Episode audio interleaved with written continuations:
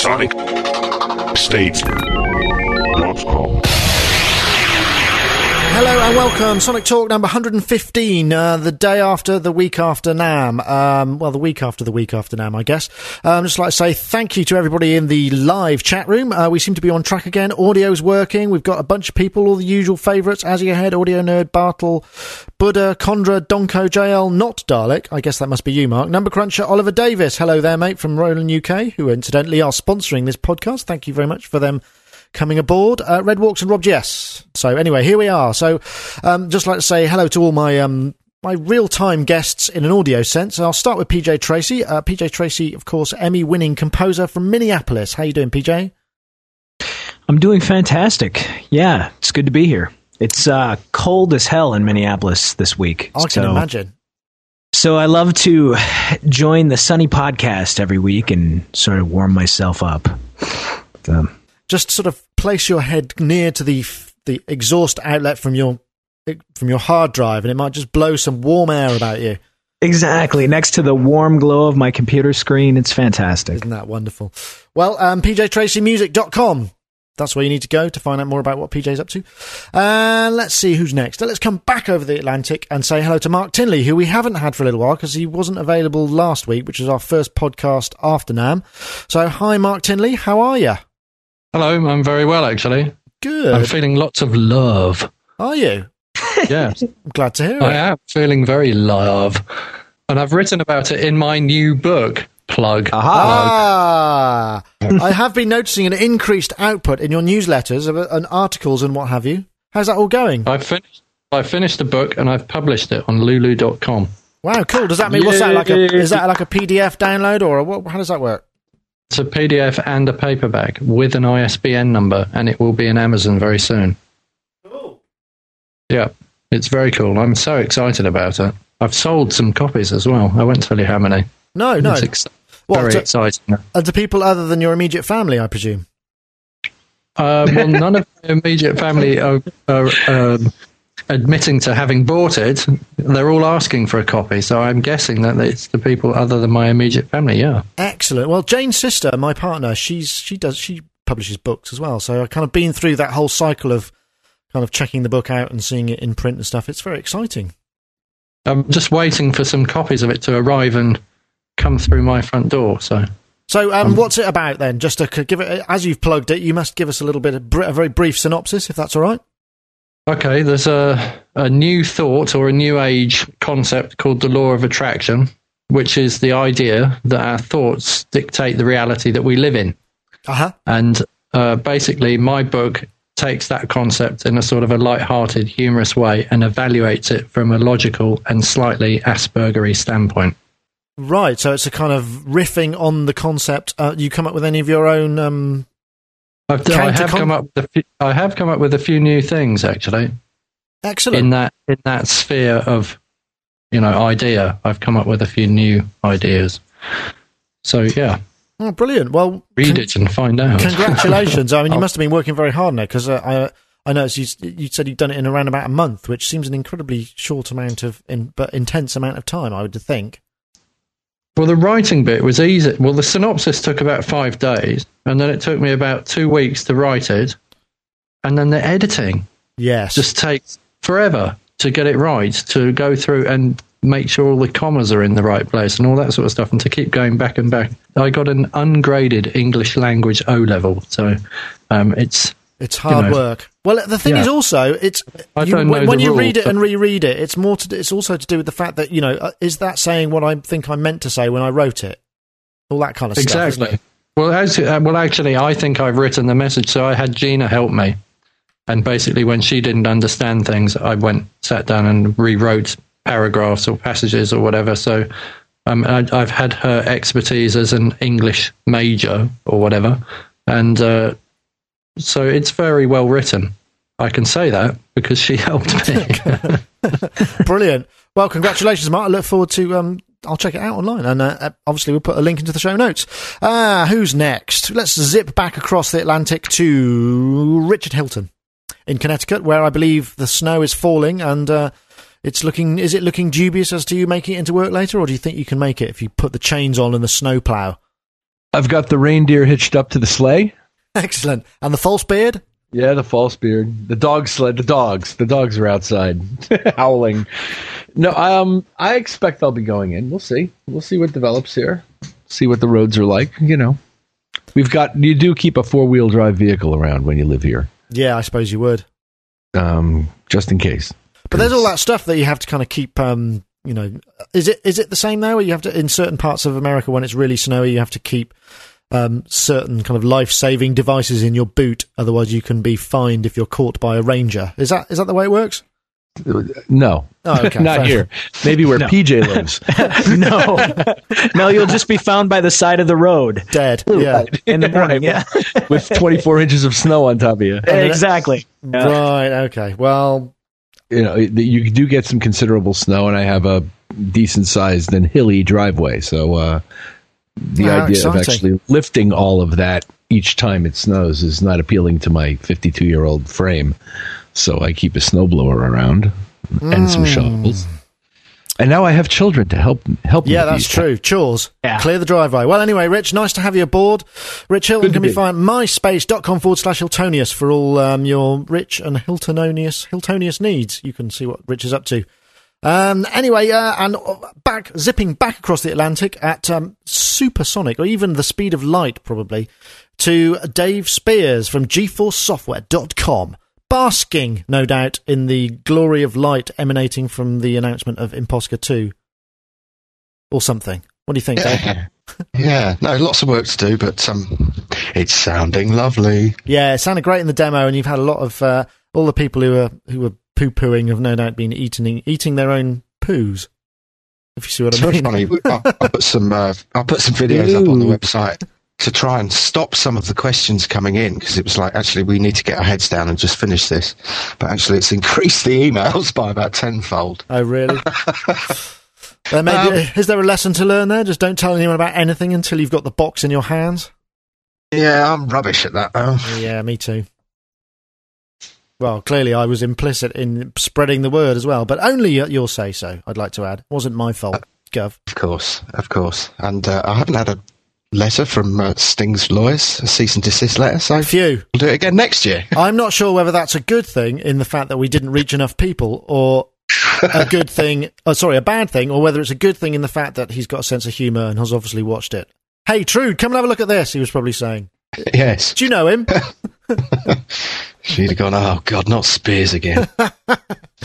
Anyway, if you want to find out what the heck we're talking about, you need to get over to our live coverage and check out the Namcam GForce uh, teaser.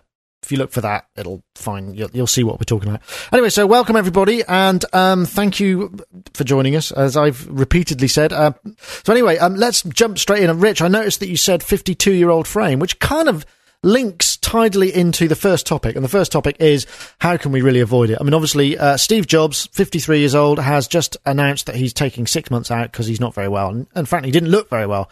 Uh, aside from the kind of, but he said he was fine for months and months and months kind of stuff that we could go on about for ages, I thought it would introduce an interesting question as to, you know, there are lots of people saying, "Oh, Apple's screwed. If he doesn't come back, it's all going to be over." And uh, you know, there's nobody as visionary as him. And you know, that, that may well be true. Although uh, rumors have it that he's, you know, been spending a lot of time putting the right people in places, that kind of thing. But what happens if it doesn't do so well? Because I don't know if we can all remember, but before he came along, things when things weren't looking so great for a while, and it was it was starting to kind of get a bit scary as to whether or not Macs would be the platform of choice in the future. And you know, if we were to get to that sort of situation, what would us Mac users do? And Dave, I'm thinking of you as well because obviously you're a Mac user and you develop software for a Mac. I mean, can you can you envisage a life without without it? Uh, I'll tell you what. Um, I think he might be in the chat room. I'm not on there at the minute. Uh, I'll tell you what Mr. Number Cruncher um, said. He said, "I'll have a giant hangover once I stop celebrating," which I think probably sums it up from a developer's point of view. Well, I Uh, suppose you only have to worry about one platform at a time. I mean, I, I remember the whole Mac debacle. I mean, it was really pre the, you know, the grape iMacs and all those coloured things, wasn't it? I mean, they were, it was looking very dodgy for a while.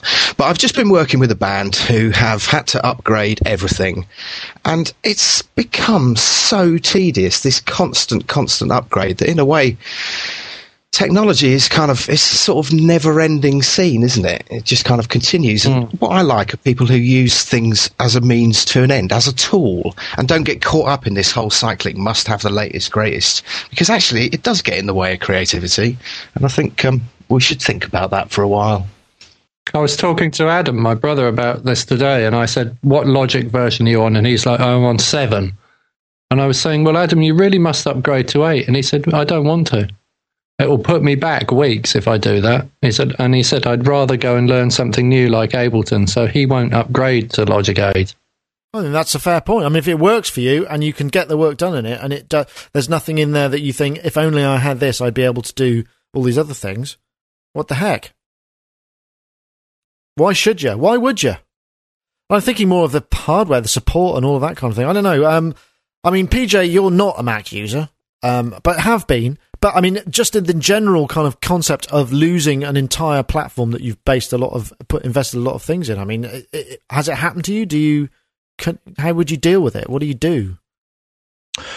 Well, it was it was not easy to switch from the Mac to the PC, uh, and currently I am staggering two systems uh, because I have the luxury to do so, and that that's always difficult, you know. And, and I've been going through uh, this year a lot of major upgrading of software, so it's not quite the same thing because the the software is all supported, but having to having to go through that process is it's it's difficult. It does. It sets you back. Like uh, like Mark was saying that uh, his brother was was was um, ruminating on that. Why why do it unless you absolutely feel you must? I mean, there's been a a lot of great music made with four track cassette recorders, you know, let alone the latest and greatest stuff. So I figure probably what would happen. I mean, for the serious power users, it's going to be it's going to be a very difficult uh, a difficult time for for those people out there that are making music on their own or or using it as a writing tool. Maybe if if uh, Apple fails, they'll stick with their systems as long as they can, and then and then think about migrating. But it's it's not an easy thing to do. And on the subject of Steve Jobs' health. Uh, is it? My, have you heard? Is it my understanding that he has claimed that he has some sort of hormone deficiency? That was the initial claim, but apparently it's more complicated than that, whatever that may be. Well, the reason I ask is because uh, earlier this year, uh, in in the summer, I was diagnosed with a, a growth hormone deficiency, Uh huh. and uh, I know that in the in the case of that particular disorder, if you if you have something wrong with your pituitary gland or your hypo- hypothalamus gland, which can just suddenly happen in adulthood for for some people, it it's okay until it's not, and then when it and then when it's not, it's a very steep downhill decline until you start getting it treated. And it's Oh, it's a long it's a long treatment protocol and you don't start feeling well or normal again for several for several months after. And what winds up happening is you you actually begin to prematurely age Which kind of looks like what's been happening, actually. Right, exactly. And so when you when you look at him, he may have other complications due to that. But I, I I've been watching this a little bit, and if that's the case with him, uh, it may be that he just has to take some time off because literally it'll it'll get to the point where he's not going to be able to get up out of a chair. Right. So in six months' time, you might well come back and uh, start Yeah. steering the ship again. Anyway, that's that's an interesting point. Maybe you're right. Rich, you're a, you have a lot of time and energy and effort invested in in you know certainly in one platform. I mean, I'm sure you work on others, but I mean, how does that? How would that kind of affect you, or have you had to had to deal with a, a platform loss? Oh, sure. I've switched platforms. When I got the job with Nile in 1988, I was working on a Synclavier, which was not actually using a Mac as a front end. Uh, and I'd used computers before I used Macintoshes. I mean, I started using Macintoshes in 1985, but my first computer experience was 1973. So, um, have I seen platforms come and go? Yes. I Do I, guess. think that's do I think Apple's going to go that way? No. And do I see a?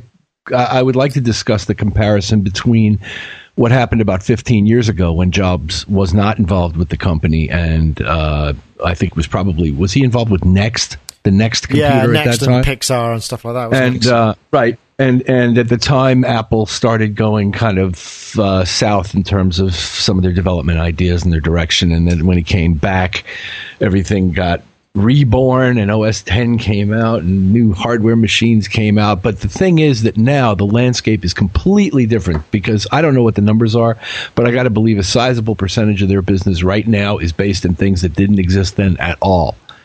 Like that's true. iTunes, iTunes, like the whole iPod thing, all the handheld gadgets, the phone business. I mean, I would think that desktop computers, while no doubt a significant portion of their business, uh, that's not necessarily, at least conceptually, what's keeping the boat afloat. I don't think. I, again, I don't know the numbers, and I, I think you're guess probably I'm right. I guess I'm speculating to some extent. So, given the landscape and given the number of people that had to have been involved at every level in the development of all of those groundbreaking products, I got to think that they're probably going to continue to, you know, be a force to be reckoned with. God forbid something happens to Steve Jobs and he's incapacitated, unable to run it, or worse. So that you know, as I think about the differences, I don't think it's going to go like it did in the early '90s. No, okay. And then- I think that's fair. Point. And then if it did, if it did, and if you forced me to work in Windows, I'd get the work done. Yeah, I mean that's the other thing. The the kind of platforms are that the the software platforms have been uh, have been sort of homogenized across platforms, really, haven't they? To a, to a degree, certainly Ableton and uh, Pro Tools. I mean, there are differences perhaps, but you know you can still kind of use the same the environment of choice ultimately in the major ones. I mean, obviously not Logic. Yeah, well, you, and almost any laptop you could run this stuff on. I mean, if you want to be, you know, with Ableton or anybody else's native software, you can run it on almost any laptop. Yeah, very Whether it's true. Apple or now, I happen to prefer Apple's laptops, even if you're running Windows, but that's just me. Sorry, Dave, you were saying. No, I was just saying, I was hearing something about the new uh, MacBooks in that you can't remove the battery. I think that's true. Yeah, I think they're built in. They're good. They're good for like three thousand charges, which somebody equated to three years, three thousand dollars for three years. I mean, that's not really a step forward, is it? Is it No. three thousand three thousand dollars? I don't think okay. they're good for 3,000 charges either. I think it's more like 300, isn't it, on a lithium ion battery? If you if you have a lithium ion, if you own a laptop for about a year, your your battery starts to lose performance after about a year if you charge it constantly. When on the subject of batteries, I've found that PowerBooks and trains aren't compatible. And if you plug your power adapter in on a train, I don't know what's going on with the electricity on trains, but it kills the battery. Really? And I've killed two doing that. Yeah. Don't do it, folks. At least in the UK. Right. Hi, I'm Nick Phoenix, and uh, my company is called Quantum Leap, and we are uh, part of East West. And um, I'm showing my new product, which is called Silk, which is instruments from China, India, and Persia. And um, and everything was recorded at you know very very high quality in, in East West Studios and also Capitol Studios. And um, the thing that makes us really different from other uh, ethnic offerings is that we have sampled the transitions between the notes. Um, so the sliding between the notes so is, is all been recorded, all the different possibilities of that. And that really is, is such a big part of, of, of this type of music, so it's so important. Yeah, this is an Armenian Duduk, and um, we've sampled the, the legato transitions, and I can control those by the mod wheel. So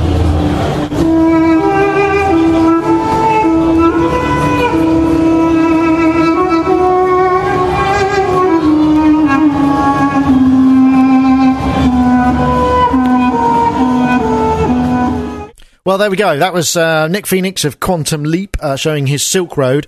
Uh, it was just an excuse for me to plug that because I was really proud of that interview because uh, we actually kind of had got onto other stuff, which was quite interesting about uh, work because he had to work with a lot of musicians on that who just hadn't got a word of English going on at all, not nothing. And he said it was quite interesting. And I just thought as a sort of really tenuous link, uh, has anyone else had uh, similar situations, or maybe when they're touring, when they've had to go and they've had to kind of explain quite complex um, technical or you know requirements or whatever, uh, and there's just been zero language compatibility. How does it work? I mean, or as I said in the notes, does music transcend transcend all borders?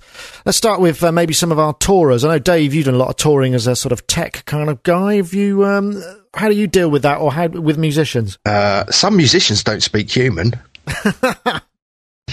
Well, that's true. That's always entertaining. Um, I don't know, really. Shout loudly and point a lot, I think.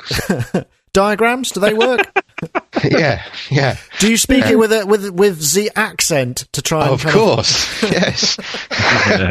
yeah, I can usually get by in most languages. You know, French is maintenant ici toute vitesse. Uh, French is, ra- uh, sorry, German is raus. And uh, we Schnell. usually get by. Yeah. Whatever it is I want, I want it quickly. Mm. And uh, what about you, Rich? Because uh, you kind of done a lot of recording and touring. I mean, how do you find those sort of things, or do you tend to have translators on hand? I rarely have the problem where I have to communicate with somebody in another language, but uh, once recently in Deauville, France, I was asked to translate between our stage tech and one of their guys. Um, and it, there was a little bit of hand waving involved. There wasn't any voice raising. And I was speculating about a few French words given the vocabulary I developed going to school back when I did um, and sort of got away with it and managed to convey to this guy that the amplifier was humming and they and they needed something to reverse the polarity. Um, but other than that, doesn't come up for me because I don't usually have to communicate with that much with people, and and usually those folks that come to art that are helping us speak English. On okay, so level. you kind of got your crew as well, your immediate Yeah. crew. You have people. Well, no, I don't even mean that. But I mean, even if we go to Italy, most of the guys who are on the stage crew have some working English going on. Yeah, I get what you're saying. So I went to Japan and did a gig in Tokyo with um, a, a, a band from Bristol. And I remember getting there and they had a Yamaha, I don't know what it was, PM1 or something really kind of quite complicated live desk for its time. And the house engineer who came with it spoke not a word of English and had dutifully reset everything so that it wasn't rooted and configured in any way whatsoever. And I had absolutely no understanding of how the desk worked at all. So uh, that was kind of fun. I think I managed to convey, can you set it up and I'll just make it sound good at the bits when I know to put the delay on kind of thing is where I ended up at. What about you, Mark? Uh, yes, been to lots of foreign countries and had communication difficulties with people, but generally had interpreters to hand. But um, I had a rather difficult experience with a Japanese man in a recording studio who was a huge Duran Duran fan and sent me this amazing demo actually, and he sounds exactly like David Bowie. And uh, we spent two or three hours in the green room of this studio discussing how we could change his direction and come up with new concepts for his tracks and you know lots of agreement yeah yeah hi hi and we'd go through you know talk and it was like i was kind of uh, coaching him away from sounding like david bowie a bit maybe and trying to find his own sound Yeah. and then we'd go back into the studio, and then he'd turn on this big Korg Triton and start fiddling around and just come out with exactly the same thing we were doing five minutes ago. and I was just, I just, it wasn't going. And then so, then I convinced him that I would write a song for him, and I wrote this amazing, well, I thought it was amazing piece of heavy metal uh, thing and got him to start singing on it. And then he got really, really upset and then went back to his Triton and then was trying to go back to playing this one really strange loop that just didn't make any sense to me. So we didn't really gel, I suppose. Although when we sat in the green room and talked it all through, we, we had these amazing kind of vibey kind of yeah, yeah, let's do that. Right, okay, yeah, come on. And then we went back in the in the studio, and it was obvious that there was absolutely no communication between us. But anyway, it was he paid me at the end and went away unhappy, unfortunately, which I'm sad about. But you know. I would like to say something about that quantum leap instrument that started the discussion. Oh, discussion. yes, of The, course. uh, Why not? the silk instrument. Um, it sounded really great, of course, and we're it's not something I would necessarily have on hand until I needed it, but I'm really glad to know it's there. Yeah, it's very But I specialized. I wonder, based on what he played, you see, I have a lot of East West stuff, and almost all of it is just wallowing in ambience. And the patch he's playing is wallowing in ambience. And while that sounds all well and good when you're just playing it like that, typically or quite often, I want the thing quite a bit drier and I want control over that ambience. I want to be able to merge that ambience with other ambiences I'm using. And uh, I wonder if they provide a drier version of that than they do of their orchestral libraries. Oh, I see. Is there no way to blend the um, the reverb, or is it all sample? You know, the closest mic stuff they have in their orchestral library is too far away from me half the time. Okay. Uh, PJ dropped again. I'm just going to try and get him again. Let's just have another go. PJ. Hey, PJ, got you back. So we were talking about um, language barriers and whether there'd been any uh, interesting situations you'd found yourself in um, where it was almost impossible to communicate, but got through it somehow or didn't.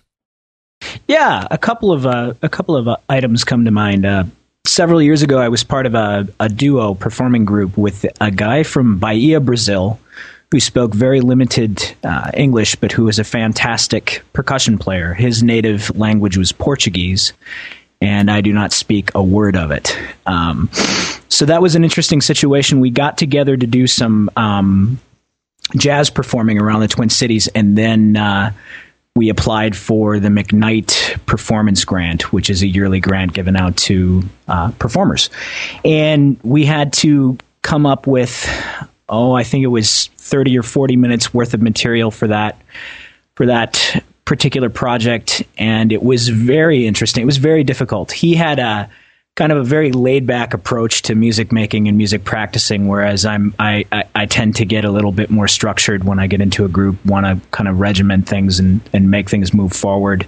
And so it was it was interesting with the language barrier how to explain, hey, you want to get up out of the chair and stop smoking illicit substances so that we can uh, you know, get back. I think that, that's the same in any language, isn't it? yeah, exactly. exactly. And then um, about 10 years ago, I was down in Mexico at the behest of a friend who has a club on the East Coast down there. And uh, I was playing in there and I came across there, there's a, a very good music scene on the Riviera Maya, just local musicians who are who are good. And um, they sort of travel from club to club and they're they're very gracious in the fact that the, you know when, when they know you're a musician they want you to come and check out their show and sit in with them and that type of thing. So I was invited to come down and play a set with um, a guy by the name of Mike Mansour, who speaks absolutely no English, and I have very limited understanding of Spanish.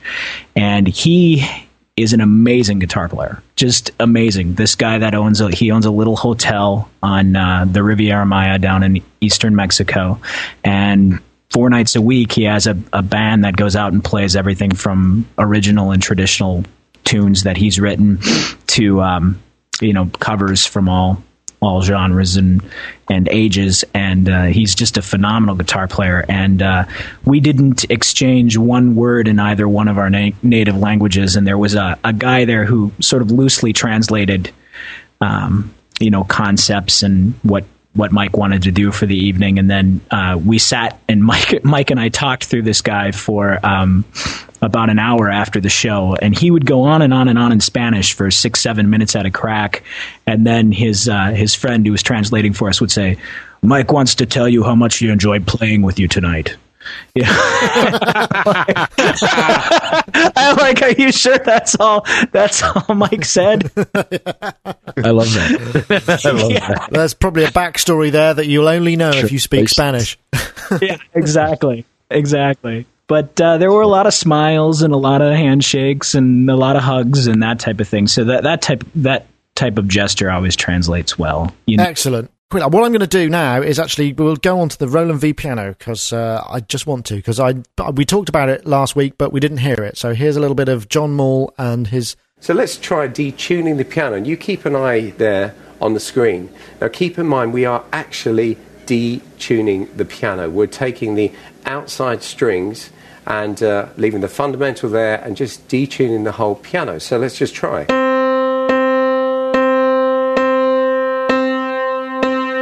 So we actually have a properly detuned piano, not just a honky tonk preset on one of our keyboards, any keyboard. So this gives us far more control. And of course, if you wanted to play a little bit of uh, honky tonk.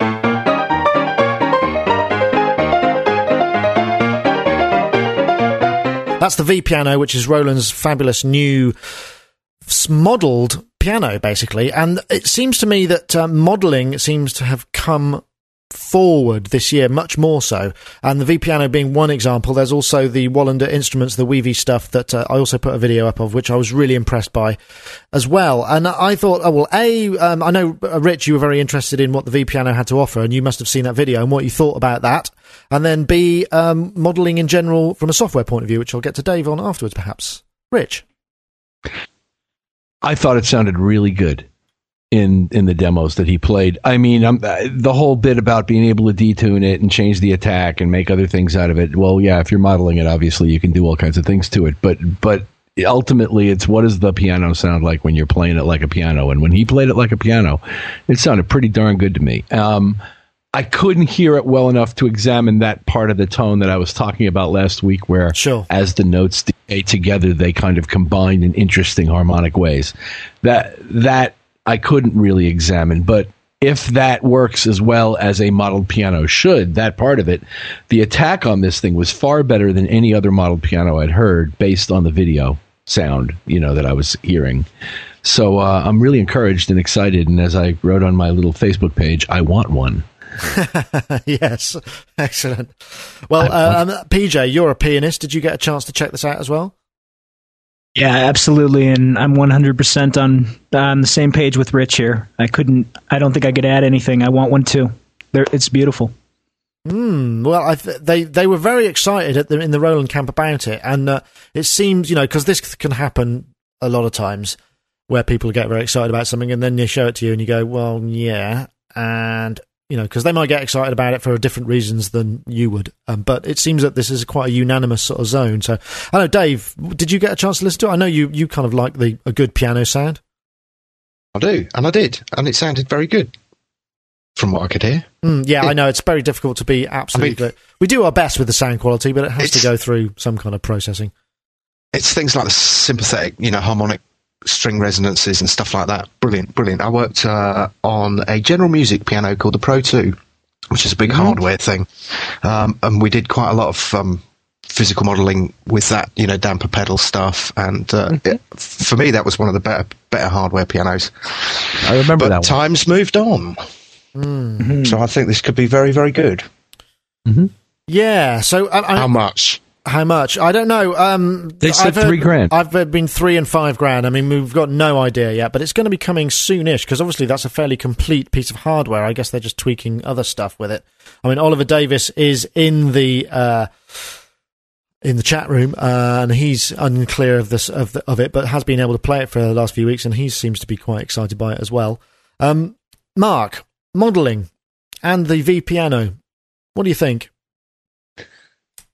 Uh, I need to hear it in real life. Yes, I suppose that's fair. Coming across, coming across on the uh, from that film on the internet, it sounded like it had a there's a slight tone that digital pianos have that real ones don't. That I actually don't like. So, and that, I think that was there, and it's a. It's I can't. I couldn't even start to explain what the frequency is, but I think. Um, but I think that might just be my personal choice in piano. I mean, if you sat me in front of a really expensive, really beautifully tuned piano, I might not actually like that. Well, one of the things that I thought was really interesting, and I was uh, uh, disappointed that John didn't kind of play in the extreme, was the action of being able to soften the dampener, the, the, the hammers, like enormously, so that you could actually get a really Um, sort of almost muffled tone from it. And I really wanted to hear that, but he kind of said, "Oh, that's too far. Let's go back to some." And I I just, I really wanted to, I want to Well, go. yeah, no, I I, want to like hear to hear that. but I mean, so- my favorite piano, my favorite piano piece of all time is probably from the soundtrack of the Diva film. But that is to say, it's a very soft piano sound, and it's got echo on the right hand. Yeah, So- I- I wonder. I mean, because it sounds like that. Could, you know, you could design your own thing, and you know that sounds just sort of brilliant. Which kind of gets me onto the whole model kind of concept. I mean, Dave, you presumably do some modelling in your software. You know, whether it, uh, uh, at least. I mean, is it is it a kind of a different mindset completely? I mean, how is it when you have to kind of work with that concept rather than sample and modification? Uh, I would imagine certainly with stringed instruments, it's very different. I mean, any you know electronic modelling is literally measurement, measurement, measurement, measurement, and then working from various patents and stuff like that, um, circuit diagrams. But uh, with uh, pianos and stuff, I'd imagine that's very, very difficult. I think with the general music thing, they worked in conjunction with uh, Padua University initially. Uh, and then I think it had to be condensed into something like eight meg of RAM. So it was all, um, yeah, it was all. Why did they do Pretty- that? Why, See the why- pants. Why- eh? Well, it was really what was around at the time. You know, it was like Oh, not for Okay. this. Oh no, no, I'm, I'm sure they could afford a bit more RAM than that. I was about to No. say, okay, right, sorry, I misunderstood. I'd imagine uh, this is a really, really extensive job. I mean, Roland don't do anything by halves anyway, so I'm really looking forward to this. Are we at the point where these things? Because I mean, talking to various people, you know, the, the, the speed of the processes that they're putting in these things that are able to generate this stuff in real time with so little latency. We're going to see more and more of this stuff. I mean, the the WIVI instruments. I don't know if anyone got a chance to watch that demo that I shot with Arne Wallander. I, I was, you know, the the first bit that was the solo trumpet wasn't the best bit. There was some really good, and it sounded bloody amazing. With alongside, um, you know, the the the breath controller just gave it a really quite potent realism that I was I wasn't ready for. So I thought, well, maybe it's getting there. You know, maybe we're at the point where these algorithms are becoming super honed to be able to get us to do these things. He's an absolute genius. I remember the first time in the, the Northern Sound Source forum that he posted some MP3s, and this was uh, prior to him releasing his first, uh, I believe the I think it was the brass that was the first pack that he released, and that was a couple of years ago. And he uh, he posted MP3s of demos that he had done with that technology, and everybody was like, "Wow, that sounds fantastic!" And he, and then he posted, and these are not samples; these are synthesized. They're resynth- resynthesis, I guess, is what yeah. he's doing there. Yeah, and it's just it's astonishing what he can do. There's nobody doing anything like it. It was amazing. If you listen to the demos on the uh, the Wallander site, I mean, they're really some really beautiful and incredibly dynamic stuff. Sounds like the perfect time to thank our new show sponsor, who are Roland UK, and uh, we'd like to say welcome to them. Of course, um, always happy to have a new show sponsor. Uh, we really appreciate the uh, support they're giving us at the moment because uh, uh, we love doing the show. We want to keep it going. They'd like to invite you to take a look at the Phantom G8. It's the ultimate workstation for studio or live. Uh, giant colour touchscreen, 128 track sequencer, audio recording, HD streaming, the sounds, all these things go together to make the Roland Phantom G8 the professional performance workstation keyboard of choice. Check them out at roland.co.uk slash Phantom G. Once again, I'd like to say thank you and welcome to Roland UK, the new show sponsors. I wondered whether or not we could go on to vocal harmony generators, um, just because there's a really good demo from the TC Voice Live 2, which is also something that uh, I managed to get a demo of. Unfortunately, it wasn't, they didn't have any working uh, models there, but I went to the website and I found this rather impressive uh, TC Helicon Voice Live 2 demo. So check this out.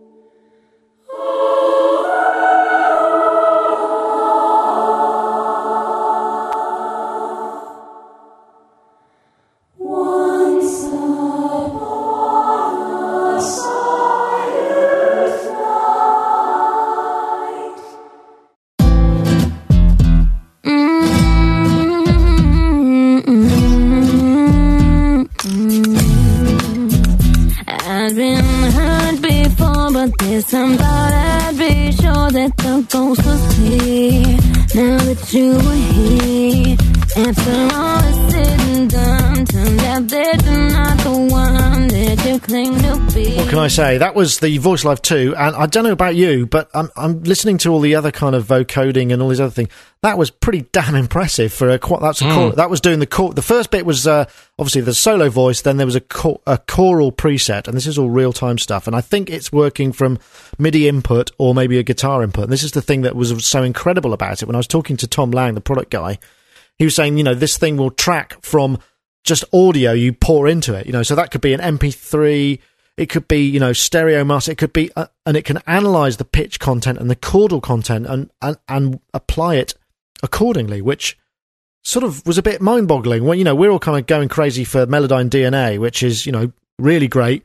But this thing is also seems to be pretty impressive because that has to analyze it first. And this is doing this in real time. Anyone, is anyone else as excited about this as I am? I just think it could be incredibly powerful live. Yes. Yes, Mark. Hooray! I knew, I had my finger poised. What else? I had my what finger. Else to say about it? I was so close to a tumbleweed moment there. well, let me ask you: Is it? Uh, is okay. I was very impressed by the Roland keyboard that does this with the choir yes. sounds. The VP seventy, yeah. the, VP, the VP seventy, the VP five fifty does it too. Yeah.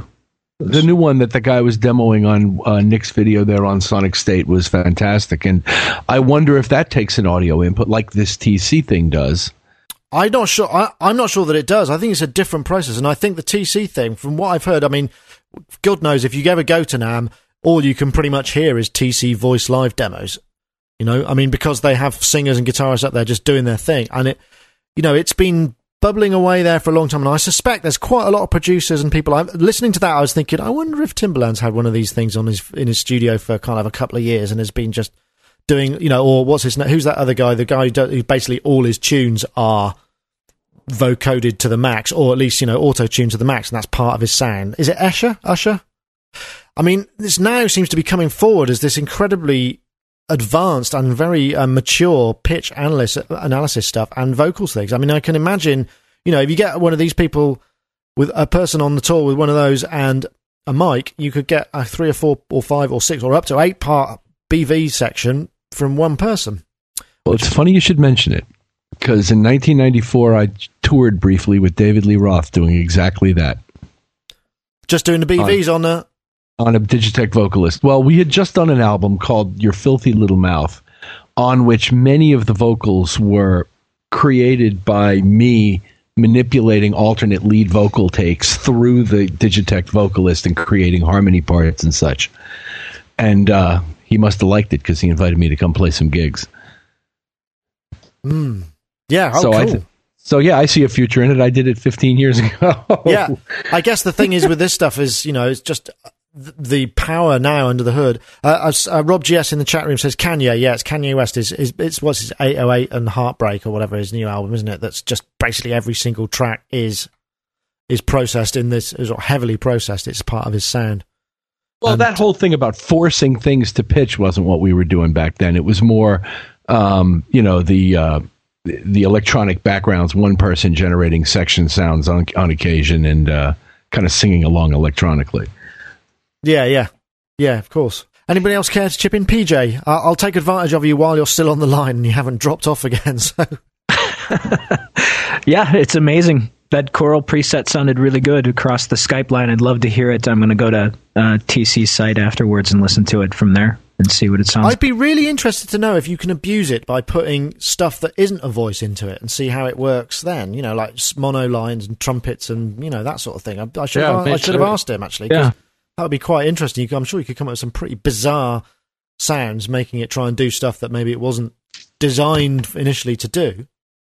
You know what I'll say about about that TC product that that I think is interesting is when they first came out with, I think when they first had that is it Helicon, the company that merged with TC to to produce this technology, or they acquired mm-hmm. um, back in around the turn of the century here.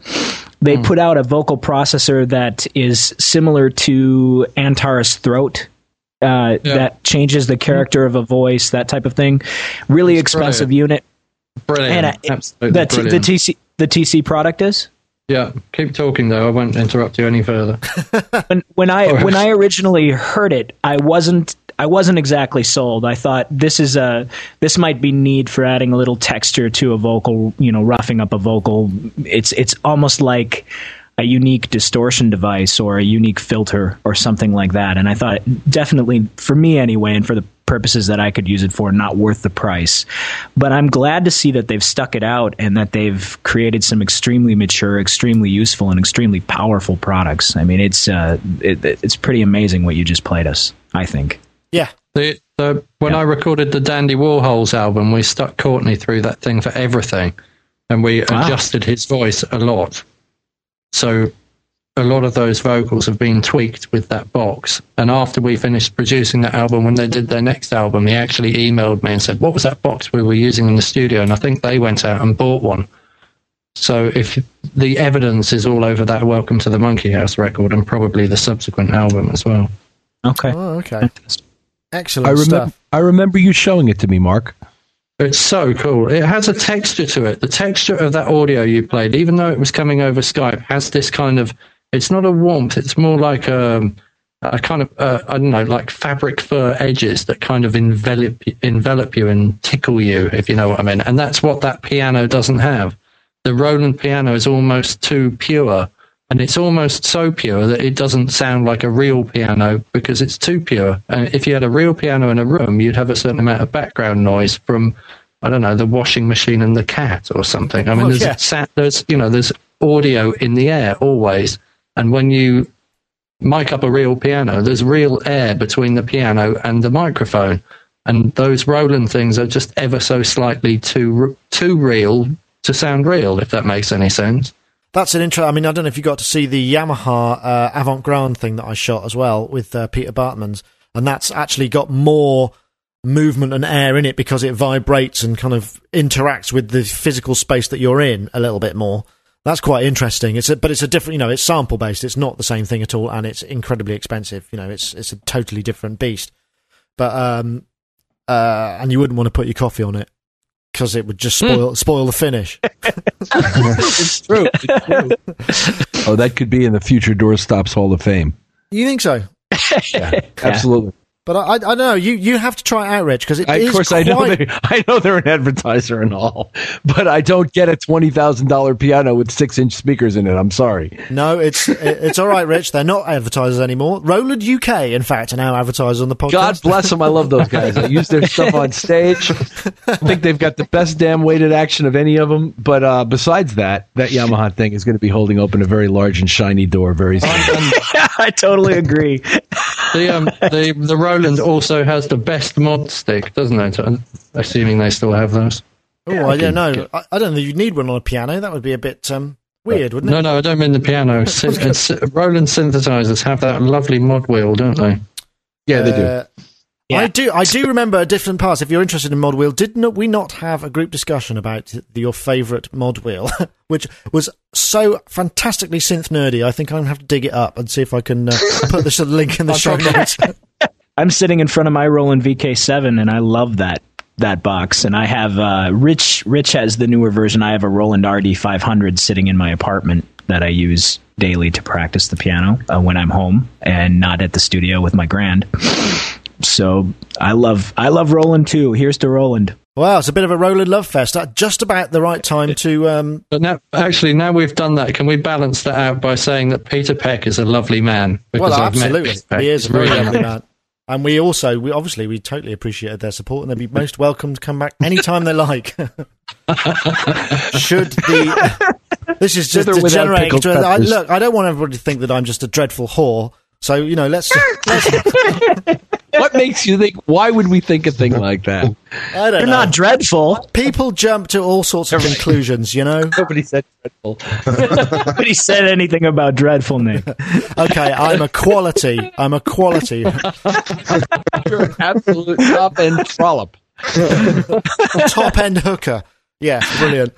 Well, uh, ahem, uh, ahem, ahem, ahem. well. Anyway, I, I'm not sure that I can actually uh, add any more to this uh, this show without um, maybe digging a deeper and more vertiginous pit for myself to climb out of. So perhaps this is a good time to to bring a close to this today's uh, podcast. I'd like to say thank you very much to everybody for joining us. Uh, the chat room filled up nicely. Thank you very much for everybody there, and uh, and also to my local guests uh, in the form of Dave Spiers from GForceSoftware.com. Thank you. Can I just add to the Roland love by saying a big thank you to Martin Hopkins for um, being very nice over the last couple of days.